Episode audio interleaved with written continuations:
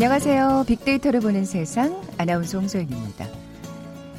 11월의 마지막 한 주 잘 보내고 계신지요? 이틀 뒤죠. 모레 11월의 마지막 목요일 미국의 최대 명절인 추수감사절이고요. 다음 날인 금요일 새벽 0시가 되면 놀라운 풍경이 펼쳐집니다.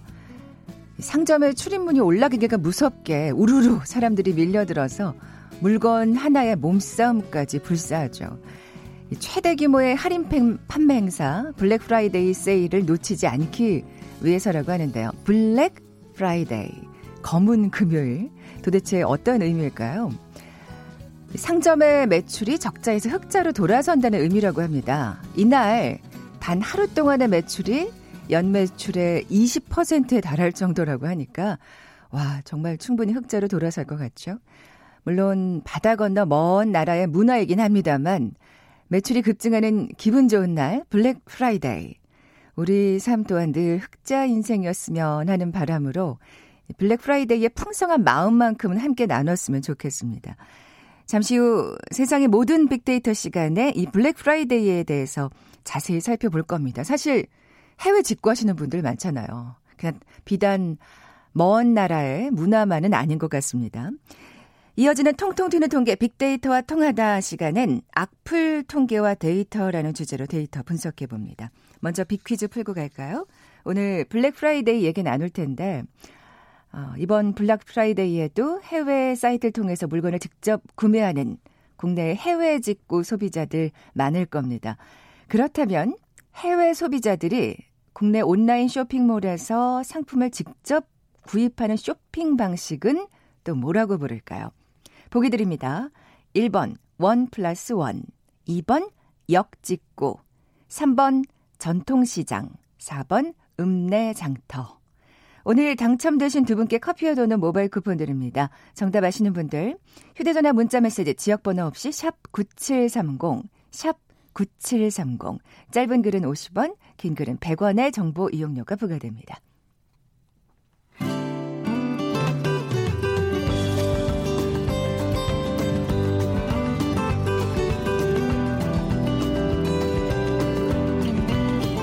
연관 검색어 속에 진실이 있다. KBS 일라디오 빅데이터로 보는 세상. 세상의 모든 빅데이터.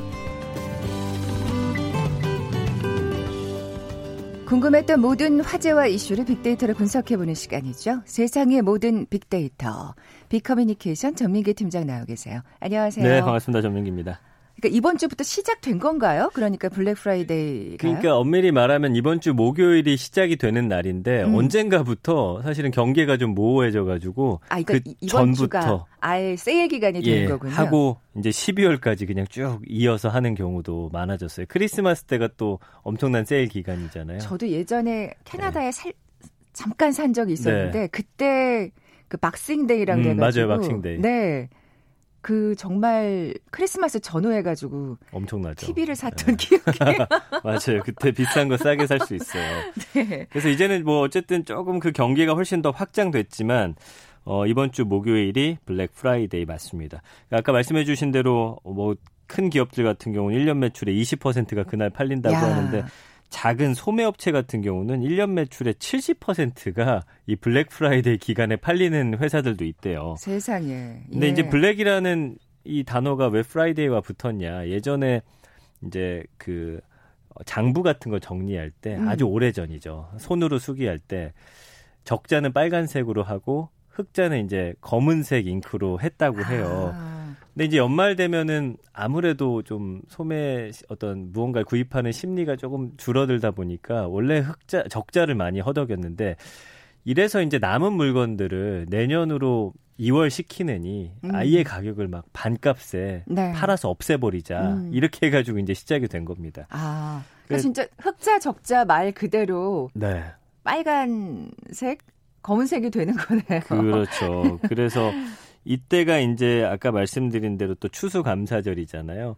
금요일에 또 공휴일로 하루 더 쉬게 해주는 그런 주들이 많대요. 그렇겠죠. 그러니까 쉬면서 그냥 아예 쇼핑하게끔. 예, 하루 종일. 맞습니다. 이렇게 되면서 전 세계로 퍼져나간 그런 유명한 날이 되어버렸죠. 그러니까요. 지금 앞서 저희가 살짝 얘기해 드린 대로 이게 그냥 먼 나라의 문화가 아니라 사실 해외 직구하시는 분들이 정말 이때 기다리시는 우리 국내 소비자들도 참 많기 때문에 남의 얘기만은 아닙니다. 맞습니다. 예. 빅데이터 반응도 상당할 것 같아요. 네, 지난 1년 동안 블랙 프라이데이 같은 경우는 6만 8천여 건 정도 언급됐고요. 직구라는 단어가 훨씬 더 많이 언급돼요. 좀 이따 소개해 드리겠지만. 네. 그래서 뭐 할인, 세일, 행사 여기서 이제 어디서 사야 가장 싼지 그리고 여러 또 이벤트들 많이 하거든요. 뭐 두 개 사면 하나 더 덤으로 준다든지 이런 것들 알아보고 또 좋은 정보 있으면 주변 분들한테 또 블로그 통해서 알려주고 이런 정보들이 상당히 많아요. 그리고 연관어 1위가 이제 말씀해 주신 대로 직구라는 단어고 뭐 해외 직구 그다음에 최근에 이제 중국의 광군제 얼마 전에 아, 소개해 드렸었는데 그랬죠. 이것도 블랙 프라이데이 연관어로 함께 뜹니다. 중국의 블랙 프라이데이 같은 거잖아요. 네. 그 예. 감성어 긍부정 비율이 47.7대 11.5예요. 가장 많이 들을 수 있는 단어가 득템했다. 음. 예, 뭔가 싼 가격에 좋은 물건 샀다라는 뜻이고요. 그다음에 좋다, 할인되다, 많은 관심, 풍성하다, 저렴한 가격, 신난다라는 단어도 굉장히 많이 떠요. 이게 싼 가격에 사니까 막 기분이 좋으신 거예요. 그렇죠. 근데 이제 부정 감성어 보면은 가치 없다, 가격을 올렸다, 싸구려다, 아. 악평, 파손. 그러니까 요즘에는 TV 같은 거 IT 기기도 많이 사는데 파손돼서 배송됐을 때 이런. 그러니까 물건이 뭔가 내 기대만큼 충족시켜 주지 못할 때 네, 네. 부정 감성으로 엄청나게 표현이 됩니다. 그렇죠. 사실 이럴 때 큰맘 먹고 좀 가격이 상당한 걸 사기 마련인데 맞아요. 그 물건이 뭔가 이렇게 하자가 있다거나 네. 혹은 기대에 미치지 못한다면 얼마나 또 화가 나겠습니까? 맞습니다. 예. 얼마나 우리 국민들이 직구를 하고 있는 건지 사실 그것도 궁금해요. 지금 직구 언급량이 대단해요. 그러니까 2014년부터 직구라는 단어를 많이 쓰기 시작했는데 2013년에 비해서 8.4배나 많이 이, 쓴 13만 14만 건 정도 언급됐고요. 2017년에는 직구라는 언급량이 300만 건이에요. 이야. 굉장히 많아요. 몇 년 새 이게 진짜 기하급수적으로 늘었군요. 맞습니다. 결국엔 블랙 프라이데이 때문이고요. 그 다음에 요즘엔 블랙 프라이데이 뿐만 아니라 각 국가별로 이 세일 행사가 있어요. 음. 영국이 아까 말씀해 주신 대로 박싱데이는 영국, 캐나다, 그 다음에 호주, 중국은 광군제. 그러면서 어쨌든 직구하는 사람들이 늘다 보니까 이렇게 어, 많이 언급이 됐고요. 그 다음에 요즘에는 혜택도 많아졌어요. 해외 직구족 위한 뭐 배송비 수수료 할인, 그 다음에 카드사들도 이렇게 직구하면 더 할인해주는 카드들도 이제 생겨났고 음. 이러다 보니까 뭐 안 살 이유가 없는 거죠. 워낙 싸니까. 네, 뭐 정보만 잘 이렇게 챙긴다면 음, 정말 싼 값에 좋은 물건을 살 수 있는 맞습니다. 예. 그러니까 그 해외에서도 뭐라 그럴까? 그러니까 미국에서도 네. 이를테면 이제 예를 들면 음. 해외 소비자들을 지금 겨냥하고 음. 이 블랙 프라이데이 어떤 이벤트를 준비한다고 볼 수가 있겠네요. 예전에는요 예. 직구하려면 굉장히 복잡했어요. 예를 들어서 미국 내에다가 가짜 주소를 하나 만들어 가지고 아. 또 그거를 연결해주는 사람이 있었어요. 그래가지고 예, 거기서 예 그거를 또 물건을 한 주로 쭉 모은 다음에 다시 그거를 세상에 비행기 탈 수. 있는 곳으로 또 보내가지고 오다 보니까 뭐 굉장히 복잡했어요 절차가. 근데 요즘에는 이제 워낙 아. 해외에서 직구 많이 하니까 바로 바로 이제 주소로 쏴주고 이런 어떤 그렇군요. 혜택들이 많아졌습니다. 저는 아직 사실 음. 블랙 프라이데이 때 뭔가 직구를 해본 적이 없어서 전혀 몰랐는데 네. 진짜 수고로움이 많이 덜어졌네요. 맞습니다. 어떤 물건들 많이 사나요? 최근 5년간 이제 데이터 분석해 봤더니 TV가 가장 많이 언급됐어요. 역시 이거는 근데 아까 말씀해 주신 역직구예요. TV는 어디일 거예요? 우리나라 제품이 제일 좋잖아요. 아. 한국에서 수출된 거를 세일하는 걸 다시 사서 들여오는 음, 이런 상황이 되어버렸죠. 그렇군요. 그러니까 어, 예전에는 이게 TV 같은 거, 야 이거 어떻게 배송해? 근데 요즘에는 워낙 많이 음, 한국에서 사다 보니까 미국에서도 이제 포장 같은 것도 잘해서 보내주고요. 파손되면 안 되니까요. 네. 그다음에 이제 화장품, 신발, 의류, 가방 이런 순서로 언급량이 높았고 그 외에는 이제 스마트폰이나 노트북, 전자제품 같은 확실히 것들 값이 나가는 것들이 많이 언급이 되네요. 워낙 싸게 파니까요. 그렇죠. 그러니까 스마트폰도 예전엔 사실 미국에서 산 거 우리나라랑 호환이 안 됐는데 이제는 뭐 전 세계가 다 호환이 되니까 네, 네. 이제는 많이 이렇게 직구를 합니다. 사실 이렇게 되면 국내 업체들이 어좀 어떻게 해야 되지? 손해를 보는 느낌이 분명히 있을 수 있잖아요. 여기서 사야 되는데 막 이런. 그러니까 네. 이 시기에 맞춰서 세일을 같이 해버립니다.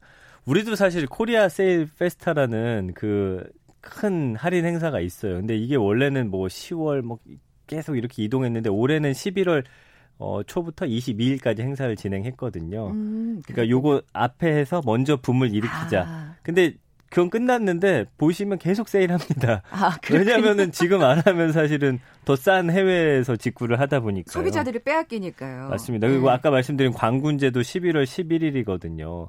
이때 세일 안 하면 완전히 이제 물건이 많이 안 팔리게 되는 거잖아요. 어쩔 수 음, 없이. 음. 그래서 자발적으로 뭐 또 다른 이름 붙여가지고 세일을 함께 하는 그런 상황이죠. 네, 국내 뭐 업체들도 가만히 있을 수는 없겠죠. 맞습니다. 예, 네. 손 놓고 아까 광군제 얘기를 참 많이 하셨는데 어 진짜 많이 구입하셨나요? 대단한 게 예. 블랙 프라이데이가 사실 전 세계적으로 가장 유명한데 광군제가 이 어쨌든 판매량 돈으로 봤을 때는 지금 역전해 버렸거든요. 워낙 중국 국민들 규모가 장난이 아니니까. 그러니까 보면 예. 작년에 11월 11일 광군제 하루 동안 36조 원어치가 팔렸고 그래요. 올해는 44조. 그러니까 대단합니다. 미국 블랙 프라이데이 하루의 거래량보다 10배나 많은 거예요. 물론 블랙 프라이데이 시즌 좀 더 길게 가져가긴 하지만 음. 그래서 지금 이 알리바바가 만든 광군제가 어, 블랙 프라이데이를 집어 삼킨 그런 모양새가 됐는데 어떻게 생각하면 예. 시작한 지 얼마 안 된 광군제가 근데 좀 다를 수 있을 것 같아요. 중국 내에서 아마 중국인들이 인구가 워낙 많으니까 그렇죠. 광군제 때 또 많이 예. 구입한 것과 또 전 세계인들이 미국 블랙 프라이데이 때 구입하는 거에 어떤 비율은 좀 다를 수 있겠지만 어쨌든 네. 금액적으로 보면 광군제가 지금 블랙 프라이데이를 뛰어넘게 된 것이죠. 네. 코리아 세일 페스타는 잘 되나요? 그 2016년에 시작이 됐거든요. 네. 그러니까 그때 이제 한류도 굉장히 붐 일으켰고 아이돌들 그러면서 우리나라 찾는 사람들도 많아졌고 이러면서 우리도 한번 이런 큰 관광 축제 만들어 보자라고 음. 해가지고 만들었어요. 이 어떤 위축된 소비 심리도 활성화하자. 그때는 내수도 좋지 않았기 때문에. 네. 그래서 이제 뭐 여러 가지 기획을 통해서 만들어졌는데 지금 사실 코리아 셀 페스타 하는지 아는 분들이 많지가 않거든요. 저도 지금 아 했어요? 뭐 이미 끝났어요? 막 이렇게 그쵸. 속으로 생각했거든요. 예, 네. 활성화되지는 않았어요. 그러니까 빅데이터 상에서의 반응도 그렇게 좋지는 않아요. 그러니까 2016년에 보면은 긍정 감성이 31%, 부정 감성 5%. 이건 좀 관심 자체가 좀 낮았던 거고 행, 행사가 진행되면서 긍정 감성 17%, 근데 부정 감성이 40%. 아, 그러니까 기대감이 실망감으로 바뀐 경우라고 볼 수 있어요. 왜냐하면 이 세일 페스타 기간에 참여하는 기업보다 따로 블랙 프라이데이 이 기간에 하는 기업들이 훨씬 많았고 아직까지는 블랙 프라이데이에 맞춰서 네. 그리고 네. 세일하는 것의 어떤 가격도 보면은 그렇게 세일 많이 평소 정도밖에 안 하다 보니까 많은 분들이 이게 무슨 뭐 큰 행사야 이렇게 아, 이야기를 네. 했던 것이죠. 심지어 같은 제품을 이 페스타 행사 기간 말고 인터넷에서 찾아보면 다른 곳에서 더 싸게 살 수도 아이고. 있고.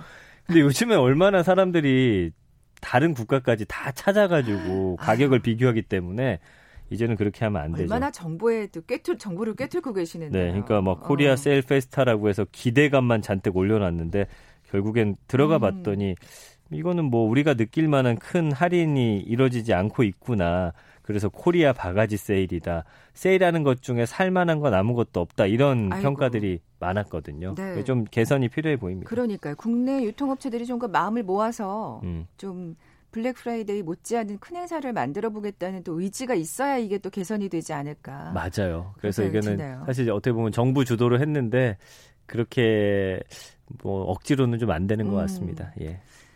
남들 다 쇼핑할 때 오히려 아무것도 사지 않는다는 사람들. 어, 굉장히 존경스럽습니다. 이게 뭐냐면 예, 블랙, 이 사람들은 어떤 분들인가요? 블랙 프라이데이 같은 때 워낙 물건이 많이 소비가 되다 보니까 이 날을 아예 아무것도 사지 않는 날, Buy Nothing Day라고 명명하고서 이것을 지키는 분들이 있는 거예요. 그러니까 굳이 세일하면 안 사도 되는 물건들 막 그래요. 사잖아요. 네. 쓸데없는 소비, 과소비가 되는 거죠. 그러면은 이게 이제 쓰레기가 되고 환경을 오염시킨다라고 해가지고 아, 이거 의미가 있네요. 이런 환경 오염의 심각성 알리기 위해서 이분들이 이제 쇼핑몰 주변을 배회하면서 좀비 코스프레 한다든지 그만 사자, 하이킹, 자전거 타기 이런 자연 즐기는 캠페인을 진행을 해요. 그래서 모든 것이 너무나 넘쳐나는 요즘에 이렇게 비움 또 환경에 대한 어떤 고민도 한 번쯤 해보면 아, 어떨까 그러니까요. 싶더라고요. 예. 넷째 주 금요일에만 안 사고 다른 날 막 사는. 아, 그러면 안 되죠. 네, 좀 실없는 소리 얘기해봤습니다. 네.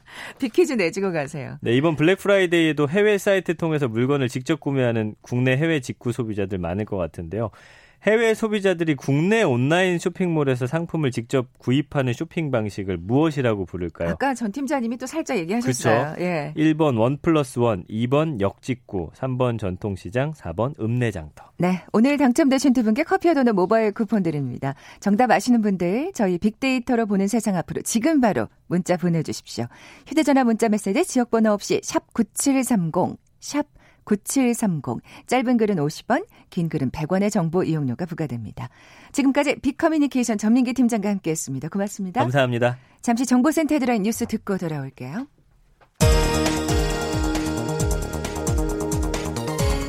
한국과 아세안 10개국 정상들은 아세안 주도의 지역 협의체를 활용해 한반도의 완전한 비핵화와 평화를 촉진하고 교역 투자를 활성화하는 등의 내용을 담은 공동 비전 성명을 채택했습니다. 김정은 북한 국무위원장이 서해 북방 한계선 인근 창린도를 방문해 해안포 사격 지도를 한 것과 관련해 국방부가 오늘 서해지구 군 통신망을 이용해 북한 측에 항의했습니다. 패스트트랙에 오른 선거법 개정안의 국회 본회의 부의를 하루 앞두고 민주당은 앞으로 일주일 동안 선거법 등 패스트트랙 법안을 어떻게 처리할지 집중 협상하자고 야당에 공식 제안했습니다. 한국당은 내일 선거제 부의는 불법이고 무효라고 거듭 강조했습니다. 정부와 여당이 민식이법을 비롯한 어린이 안전 법안을 연내 처리하겠다고 밝혔습니다. 내년 스쿨존 시설 예산도 천억 원 증액될 전망입니다. 지금까지 헤드라인 뉴스 정원나였습니다.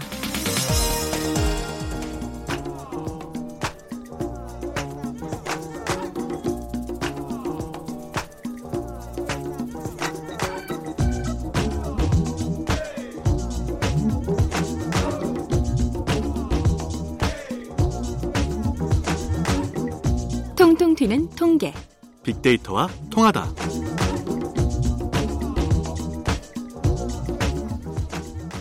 데이터와 차트로 세상을 보는 시간이죠. 통통 튀는 통계 빅데이터와 통하다. 디지털 데이터 전문가 김원식 박사 나와 계세요. 안녕하세요. 네, 안녕하십니까. 자, 오늘의 키워드 악플 통계와 데이터입니다.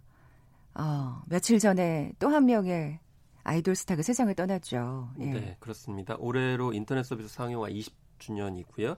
또 어, 스마트폰이 본격적으로 보급된 지 또 10주년입니다. 그럼에 따라서 좀 의사 표현 마음대로 하실 수 있는데 한편으로는 좀 악플 혐오 표현들이 좀 증가하고 있는 것 아닌가. 그래서 실제로 악플의 어, 통계를 살펴보면서 어떤 변화, 어떤 양상들이 있는지 좀 짚어보면서 대안까지도 살펴보겠습니다. 네. 악플은 뭘 악플이라고 불러야 할까요? 우선 그 기준이 궁금한데요. 그래서 이 청소년들이 악플의 피해자이면서 가해자 아니냐 이런 지적이 있는데요. 그럼 청소년들은 어떻게 생각할까요? 이 절반이 넘는 청소년 한 54%가 아, 악플의 기준에 대해서 듣는 사람이 불쾌하게 느끼게 되면 그런 말이 악플이다 이렇게 대답을 했고요.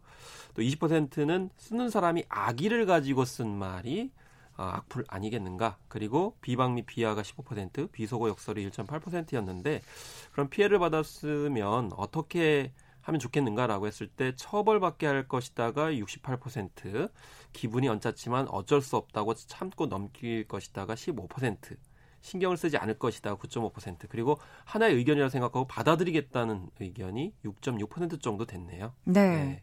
처벌받게 할 것이다라는 응답이 참, 예, 68.7%나 됐어요. 네. 근데 자신에 대해서는 그렇게 생각을 하면서 또 쉽게 남한테 지금 악플을 다는 게 지금 현 세태인 거잖아요. 네, 그런 면이 있죠. 그러니까요. 또 데이터로 증명이 됩니다. 네, 악성 댓글 관련한 그런 뭐 온라인 명예훼손 모욕 사건은 얼마나 발생하고 있습니까? 그래서 2014년에는 8,800여 건이었거든요. 그런데 2015년에 15,000건으로 두 배가 넘기 시작하면서 그 뒤로 잘 떨어지지 않고 있습니다. 아, 예, 2018년에 15,000건이었는데 월 평균 1,000건 이상씩 악플 신고가 아, 접수가 되고 있는 상황입니다.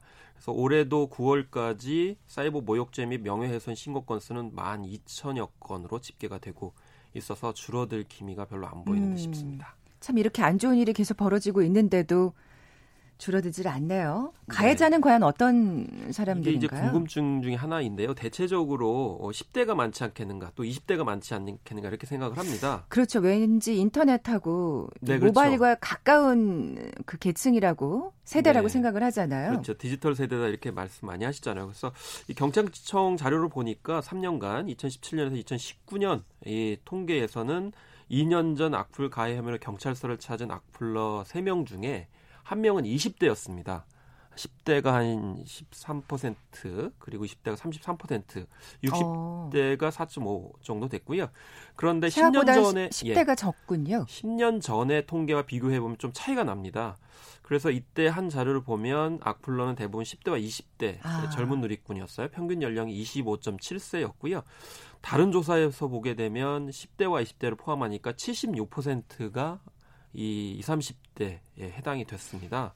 그리고 이때 40대는 3.2%, 50대 이상은 거의 악플을 달지 않는 것으로 이렇게 나타나는 등이 10년 전에는 더욱더 10대와 20대, 특히 20대에 초점이 많이 음. 맞춰져 있었죠. 네, 그만큼 지금 세대가 위로 올라가고 있다는 말씀이시잖아요. 그렇습니다. 네. 그 말씀하신 부분이 실제로 2018년 경찰청 자료에서 등장을 하고 있는데 10대 악플러는 감소한 만큼 60대 이상의 악플러가 늘어나고 있습니다.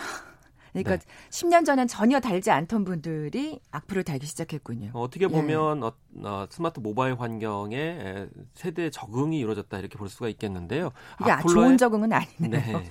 악플러의 고령화 현상이다 이렇게 붙이는 것이 적절할지 모르겠습니다. 네. 그래서 2018년에 악플 가해자 평균 연령이 어, 50대가 11%, 60대 이상 6.21% 어, 정도 됐는데 최근 2년간 악플 가해자 중 10대에서 30대 비중이 한 6% 줄었고요. 40대에서 60대 이상 비중은 6% 정도 늘어나는 그런 상황이 벌어져서 이게 굉장히 친숙하게 스마트 모바일을 사용할수록 악플도 좀 늘어나는 음. 것 아닌가 이렇게 또 조심스럽게 추측을 해보고 있습니다. 또 우리가 젊은 세대가 악플을 달 거라는 또 선입견이 있었다는 걸 또 깨달을 수가 그렇습니다. 있네요. 10대 같은 경우는 9% 정도예요. 음. 네, 60대가 6%고요. 네. 3% 차이거든요. 근데 사실 악플 다는 사람들 보면 좀 고정돼 있는 것 같긴 해요. 맞습니다. 계속 다는 네. 사람이 네. 단다 그럴까요? 그렇죠. 예, 예. 그래서 프로야구 선수 한 명이 최근에 3개월 어, 동안에 악플에 시달렸는데 6년째 따라다니면서 이제, 불, 어, 이제 다, 댓글을 단 어, 악플러가 있었는데 이게 4만 3천여 건이나 혼자 달았습니다. 야, 근데 그 정성으로 다른 걸 하셨으면 좋았을 텐데 생산적인 예, 일을. 예. 그러게 말입니다. 다른 또 통계를 보면 악플러 0.4%에게 전체 신고 건수의 40%가 몰렸고요. 9%가 상습적으로 올린 것으로 나타났습니다. 일반적으로 아. 말씀하신 것을 좀 받아서 보면 댓글이나 글을 작성한 적이 한 번이라도 있다고 응답하는 사람은 8%밖에 안 된다라고 하는 정보통신정책연구원의 조사가 있거든요. 음. 일주일에 1회 이상 댓글을 쓰는 사람의 비율도 2.1%밖에 안 된 거죠. 다른 조사에서도 전혀 그런 이제 악플을 남긴 적이 없다라고 한 분이 한 88% 됐고요. 그만큼 그러니까 네. 그 일부 사람에게만 집중된다 는 말씀이시죠. 일부 사람이 예. 굉장히 많은 악플을 남기고 이제 다니기 때문에 우리나라 뭐 전체 국민들이 다 악플을 남기는 거냐? 이게 음. 아니고 소위 말해서 슈퍼 악플러들이 키보드 워리어가 네, 돼서 이렇게 네. 많은 피해를 주고 있기 때문에 그런 면에서 이제 처벌 문제가 부각이 되는 거죠. 네.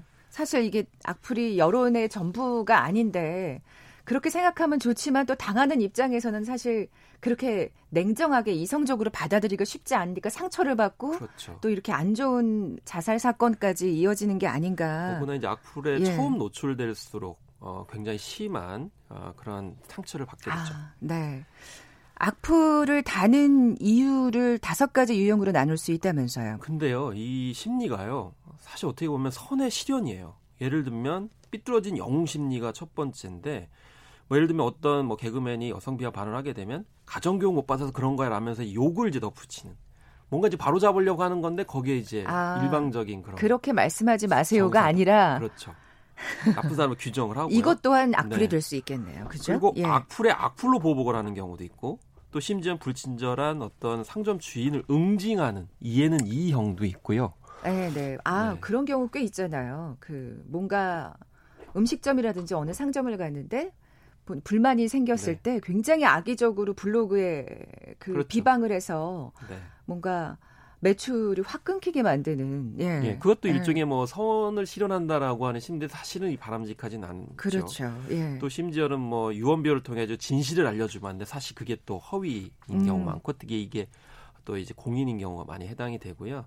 어쨌든 간에 타인에 대한 욕설이 제일 많고요. 어, 인신공격 명예훼손이 그 다음 20% 그리고 어, 음란성 내용, 상업적 광고 또 같은 내용을 반복하는 도백을 이런 순으로 10가지 유형이 또 있는 것으로 또 분류가 되고 있습니다. 네.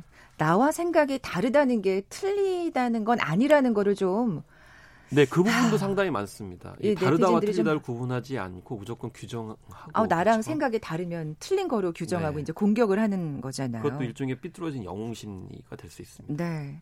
악플을 가장 많이 받는 사람은 아무래도 또 여, 유, 유명인 연예인이겠죠. 그렇죠. 네. 이한 설문조사를 보니까요, 악플이 가장 심하고,다고 생각할 분야로는 82%의 사람들이 연애 분야고요. 정치가 10, 사회, 스포츠, 경제, 기타였는데 이거는 3%에서 1.2%밖에 안 됐어요. 그러니까 연예인들의 악플이 굉장히 심하다는 걸 알 수 있고요. 그런 면에서 최근에 한 포털사는 연예뉴스 댓글란 아예 없애 버렸습니다. 그랬더라고요. 예. 그리고 설문조사 또 이렇게 물었어요. 이 연예인 등 대중의 인기로 뭐 이렇게 어, 활동하는 사람들은 악플을 감수해야 되는 것 아니냐 아, 이런 거 있는데 네, 그런 사실 생각은 좀 77%는 아니라고 대답을 하셨는데 여기 설문조사 보니까 14.5%는 감수해야 된다 이렇게 대답하신 분이 있어요. 아, 그럼 이 14.5%는 악플을 달 수 있다고 생각하시는 경향성으로 갈 수 있는데 네. 이건 좀 바람직해 보이지는 않습니다. 네. 네.